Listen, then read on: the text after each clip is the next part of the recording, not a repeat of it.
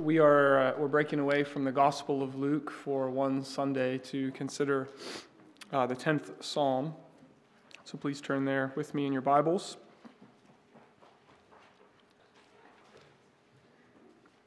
Apologize for uh, my voice today. Pray the Lord will sustain my voice today as um, I preach God's word. Uh, before I read the text, let's uh, let's pray and ask for the Lord's help. Lord, we, uh, we marvel at your work in the church. Um, this gathering of people is not the work of man, it is your work. And we marvel because we come from various backgrounds, different stories, different experiences, uh, different places. And uh, you have united us together in our Lord Jesus Christ. Uh, we thank you that you have uh, promised to meet your people here and speak your word to us. Would you please be faithful to that promise? And uh, we, we pray that you would prove your word to be a light unto our feet. And uh, Lord, we pray that we would taste the sweetness of your word, that it would be sweeter than the honey of the honeycomb, that it would encourage those who are discouraged, that it would strengthen the weak and give faith to those who have doubts. Come and minister to your people, we ask, for Jesus' sake. Amen. Uh, all of Psalm 10, beginning in verse 1, let's hear God's word. Why, O Lord, do you stand far away? Why do you hide yourself in times of trouble? In arrogance, the wicked hotly pursue the poor. Let them be caught in the schemes that they have devised. For the wicked boasts of the desires of his soul, and the one greedy for gain curses and renounces the Lord. In the pride of his face, the wicked does not seek him. All his thoughts are, There is no God. His ways prosper at all times. Your judgments are on high, out of his sight. As for all his foes, he puffs at them. He says in his heart, I shall not be moved. Throughout all generations, I shall not meet adversity. His mouth is filled with cursing and deceit and depression. Under his tongue are mischief and iniquity. He sits in ambush in the villages. In hiding places, he murders the innocent. His eyes stealthily watch for the helpless. He lurks in ambush like a lion in his thicket. He lurks that he may seize the poor. He seizes the poor when he draws him into his net. The helpless are crushed, sink down, and fall by his might. He says in his heart, God has forgotten, he has hidden his face, he will never see it. Arise, O Lord, O God, lift up your hand, forget not the afflicted. Why does the wicked renounce God and say in his heart, You will not call to account? But you do see, for you note mischief and vexation that you may take it into your hands. To you, the helpless commits himself. You have been the helper of the fatherless. Break the arm of the wicked and evildoer. Call his wickedness to account till you find none. The Lord is king. Forever and ever the nations perish from his land. Lord, you hear the desire of the afflicted. You will strengthen their heart. You will incline your ear to do justice to the fatherless and the oppressed, so that man who is of the earth may strike terror no more. The opening question why, O Lord, do you stand far away? Why do you hide yourself in times of trouble. I don't think I need to take any time this morning to try to convince you that this psalm is relevant because some of you have been there. Uh, some of you have asked these very questions Why, O Lord, do you stand far away? Why do you hide yourself in times of trouble? I think it's been a cry of God's people down through the ages. Uh, towards the end of Romans chapter 8, the, the Apostle Paul, as he's reflecting upon all of the, the glorious privileges that belong to the Christian life for those who are in Christ Jesus, as Paul is in the midst of rejoicing in those glorious privileges, he mentions persecution and distress and, and, and uh, tribulations. In the midst of the privileges of the Christian life, there is this note of suffering. And the psalmist is all, all he's candid about it, isn't he? Uh, the kind of suffering that the psalmist is experiencing is caused by a wicked man. There is, uh, I'll call him this, there is a tyrant in this psalm who wants to crush God's helpless one. And we get his, we get his profile in, in verses 3 through 11. In verses 3 through 6, his assumed immunity. He says, I shall not be moved. In verses 7 through 10, his ingenuity. Um, he, he preys upon others as a predator seeks its prey. He lurks in ambush in the villages, verse 8 says. In hiding places, he harms the innocent. He's secretive, he's furtive in his actions, and what he does, he does in secrecy. He does, as it were, behind closed doors. In verse 11, his mentality which justifies his tyrannical action, he says in his heart, God has forgotten. He has hidden his face. He will never see. God will not remember this. God will not take note of this. God doesn't know. And so the suffering of the psalmist is the result of being the prey of this predator. And I'm not just using that language because it's maybe used sometimes today. I'm using it because it's right here in this psalm. That's how the psalmist speaks. They are the target of a tyrant. And one of the chief weapons of the tyrant, did you notice it, is his tongue. In verse 7, verse 7 catalogs the way the tyrant's tongue is used to inflict harm. His mouth is filled with cursing and deceit and oppression. Under his tongue are mischief and iniquity. His mouth sows deceit. When he opens his mouth, instead of shining light upon the truth, he conceals the truth. His words don't lead to the truth, they lead away from the truth.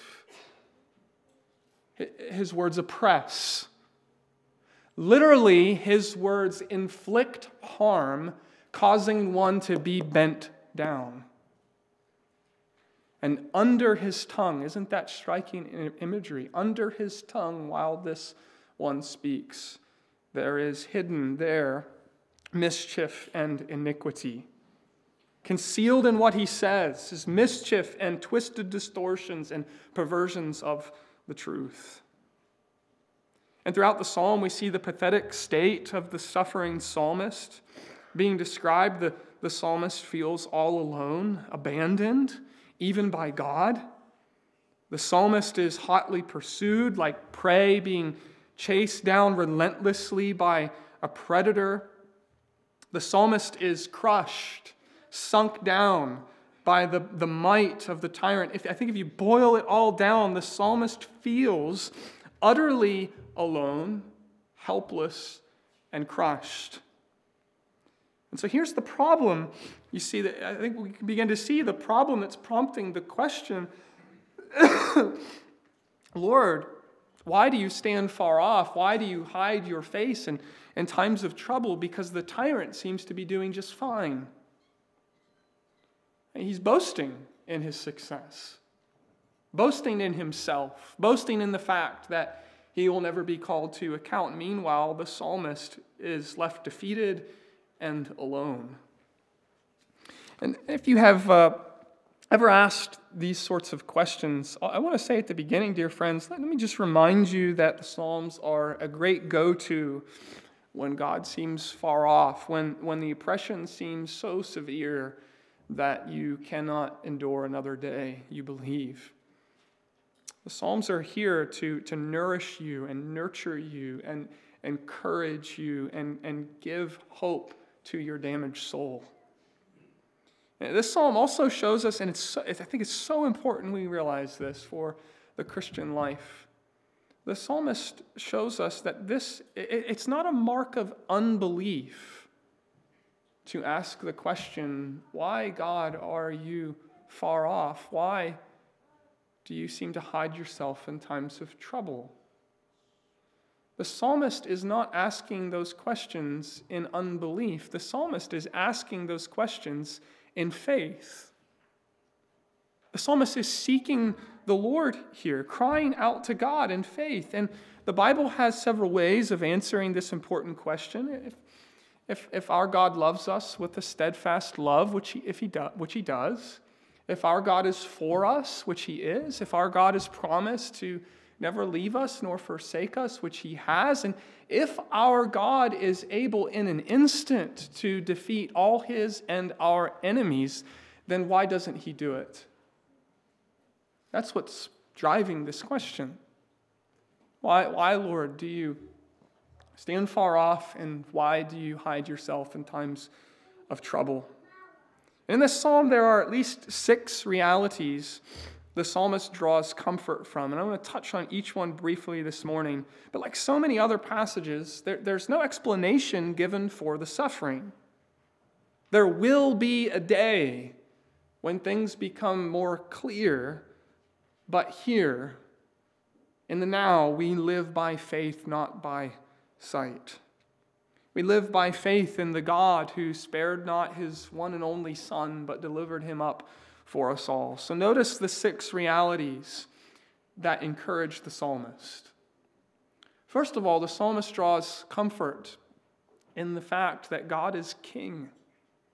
You look at verse 16 again. The Lord is king forever and ever. The nations perish from his land. He is nurturing his soul with the truth of who God is. He's, he's reminding himself, no matter how dark or how mysterious God's ways are with his people and with his world, he is king forever and ever.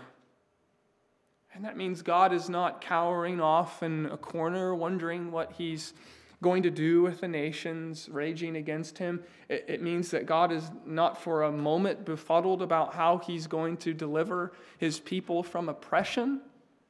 Yes, the oppression that we see around the world, um, that our brothers and sisters in Christ experience because of their commitment to Christ, but sadly also the, the oppression that some people are experiencing within their own homes.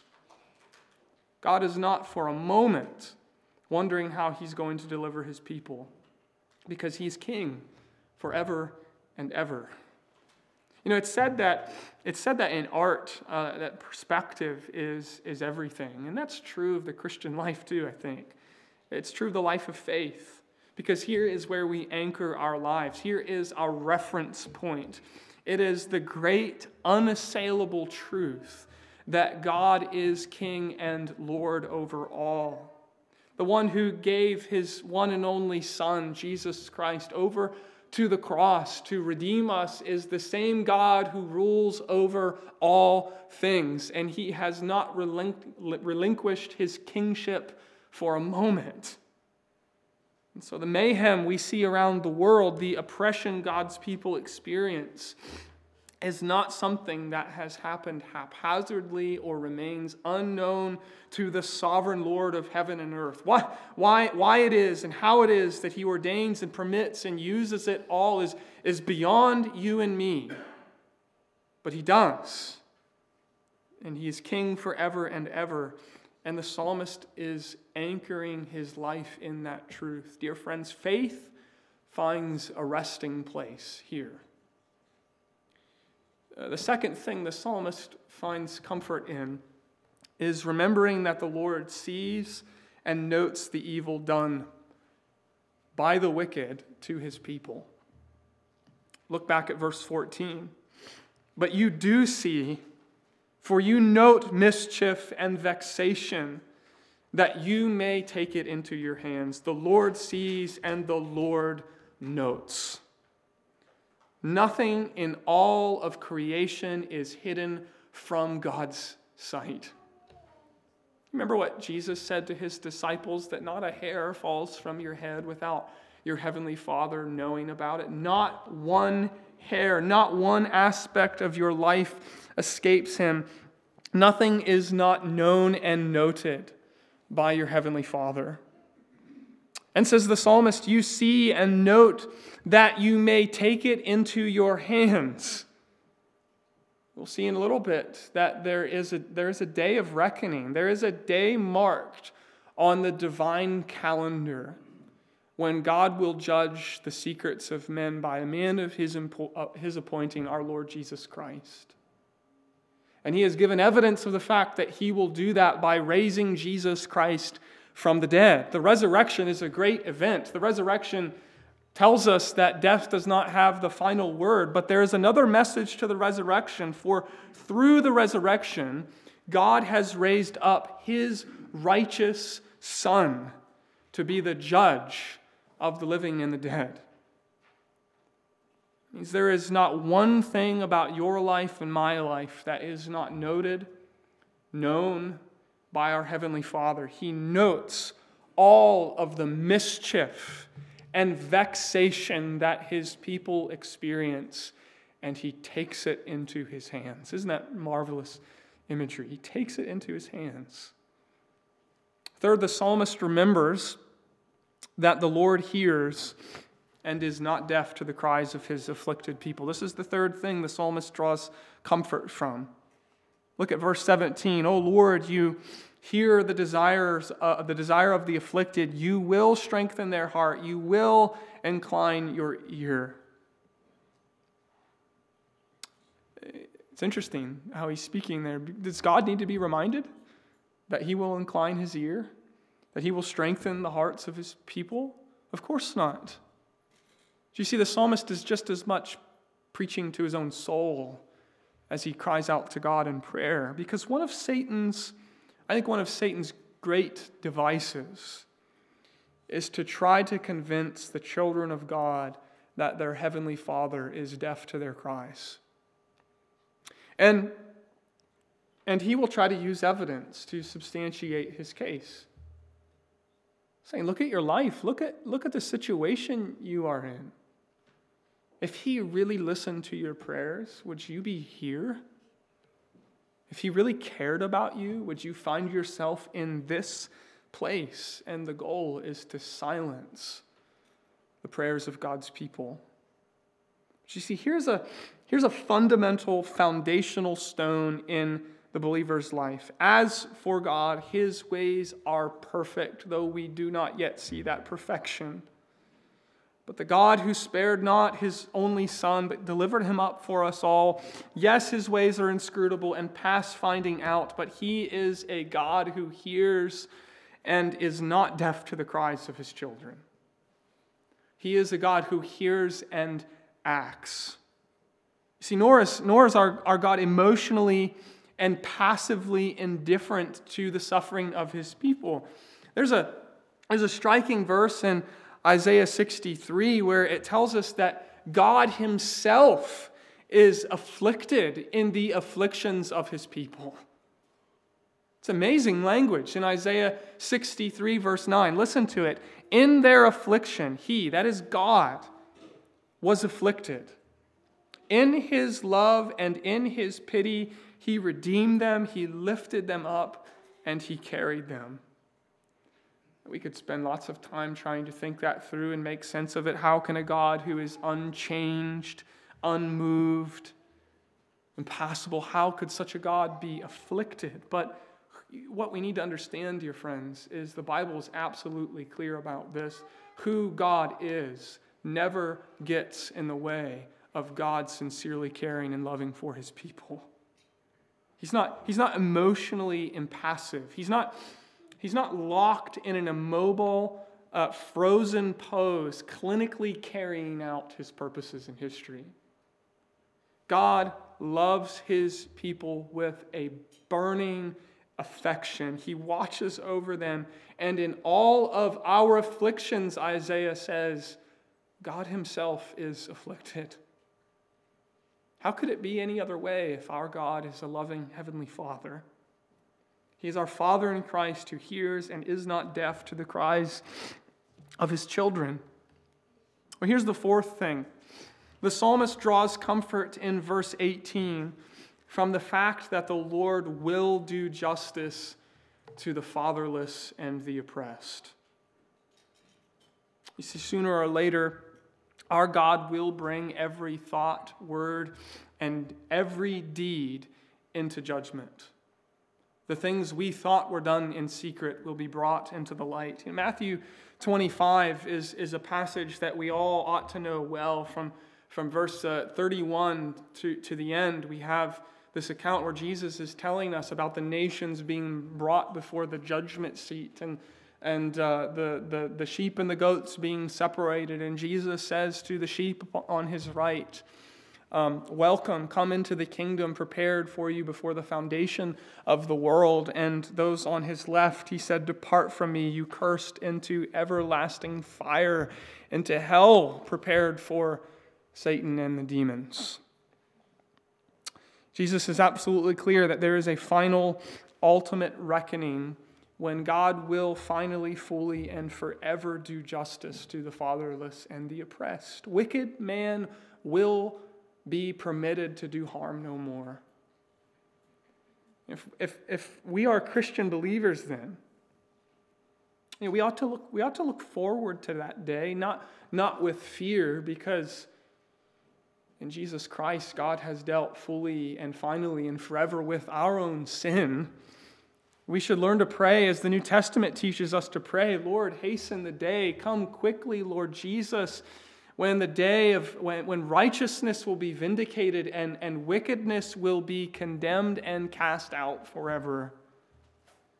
God will do justice to the fatherless and the oppressed. There will be a day of reckoning for, for arrogant, wicked men who boast in themselves, for the one who has crushed the helpless and renounced God by his action. The psalmist is saying, God will do what is right. He will see to justice. The arm of the evildoer will be broken.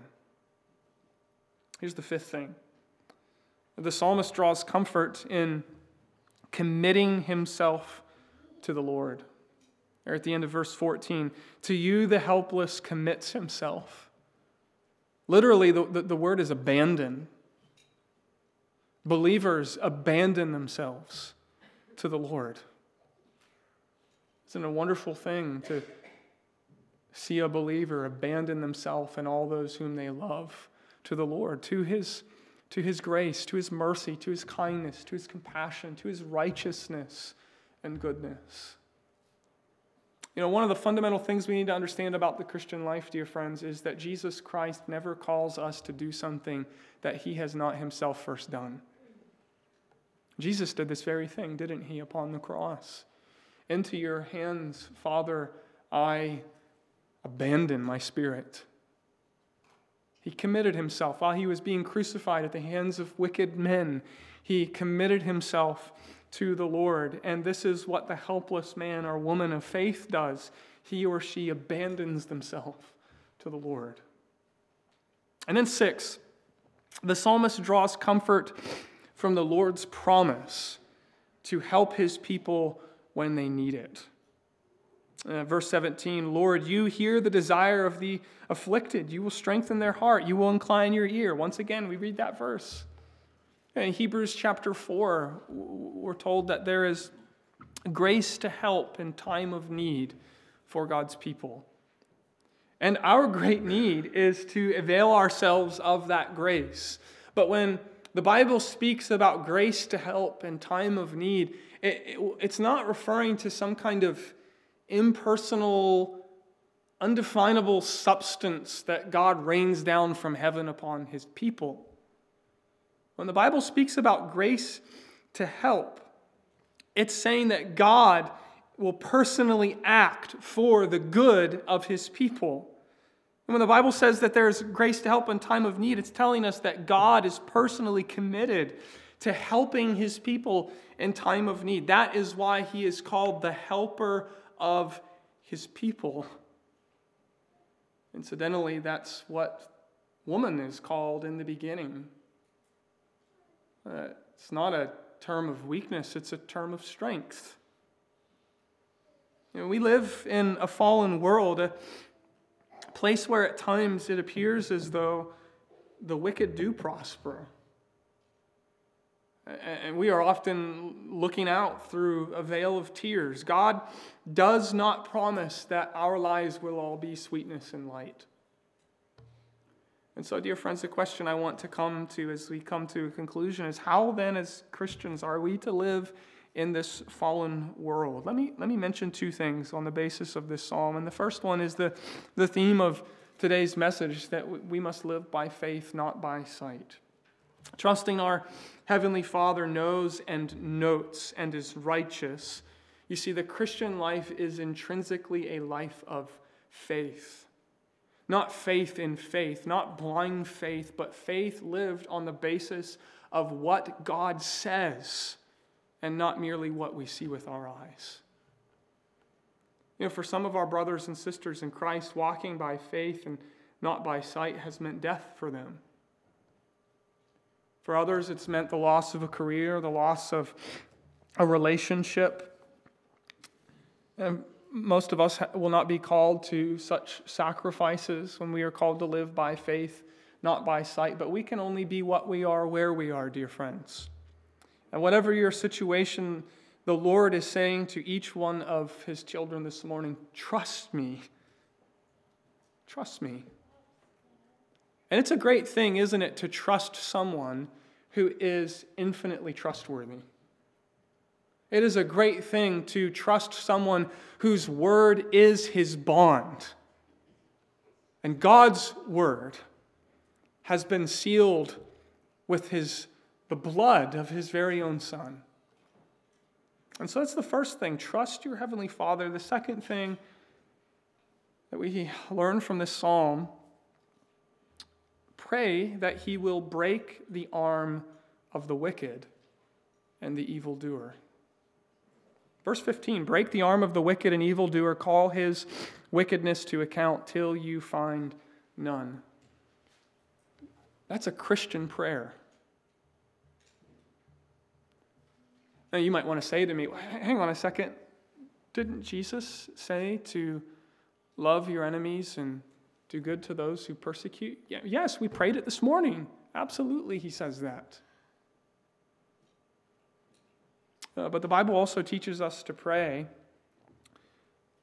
Yes, that the Lord would do good to those who persecute us. Yes, that we would be able to show love to our enemies. But we are all, and, and we are to pray for the salvation of the wicked and the oppressors of this world. But we are also to pray that if they will not repent, that God would deal with them in his righteousness and justice, that God would not let such wickedness stand. What if you've ever thought through what we are actually praying when we pray the Lord's Prayer? And when we pray, Your kingdom come, what are we asking for? We are asking for the Lord to overthrow evil and crush all of his enemies if they will not repent and cry out to him for mercy. And my friend, if you are not wanting God to crush his enemies and save his people, then don't pray the Lord's Prayer. Don't pray as Jesus taught his disciples to pray. So we live in a world filled with wickedness and wrong, a world where believers experience oppression. But the Christian knows, and he has that perspective that God is king forever and ever. What a, what a stunning statement that shapes how we see reality it gives us perspective on everything, doesn't it? Forgive me for, for using, it gives you an eschatological perspective. That what is coming in the future ought to determine how the people of God live in the here and now. History is in God's hands, and He will take all of the vexation and the mischief and the mistreatment that the people of God have experienced into His hands, and He will do what is right. It's a comfort, it's a double edged sword, if I put it that way. I mean, but this, it should be a comfort to God's people, and it should be a warning to those who have the spirit of this tyrant and who are saying in their hearts, God doesn't see, God doesn't know. He has turned his eyes away. What's our perspective, though? Our perspective is my Father, who spared not his only Son for me, is King forever and ever. And therefore, we can look out on this world with our heads held high, not because we think we are anything, not because we think much of ourselves, but because we are children of the King who sees and notes the wickedness done to his people, who hears the cries of the afflicted, and who will bring justice to the fatherless and the oppressed. And my friends, the Lord will do it for all those who abandon their souls to Him. Well, may the, may the Lord's people be encouraged, and may we learn increasingly to, to live by faith and not by sight. Let's pray together. Heavenly Father, we do rejoice that you are King forever and ever. We rejoice that our lives are in your hands, that you do hear the cries of your children, that you do take note of the mischief and the vexation that they experienced, and you will do justice to the fatherless and the oppressed. Therefore, Lord, help us to live in light of divine realities, that you are King, that a day is coming when all things will be made right, and therefore help us to live by faith and not by sight. We pray this in Jesus' name. Amen.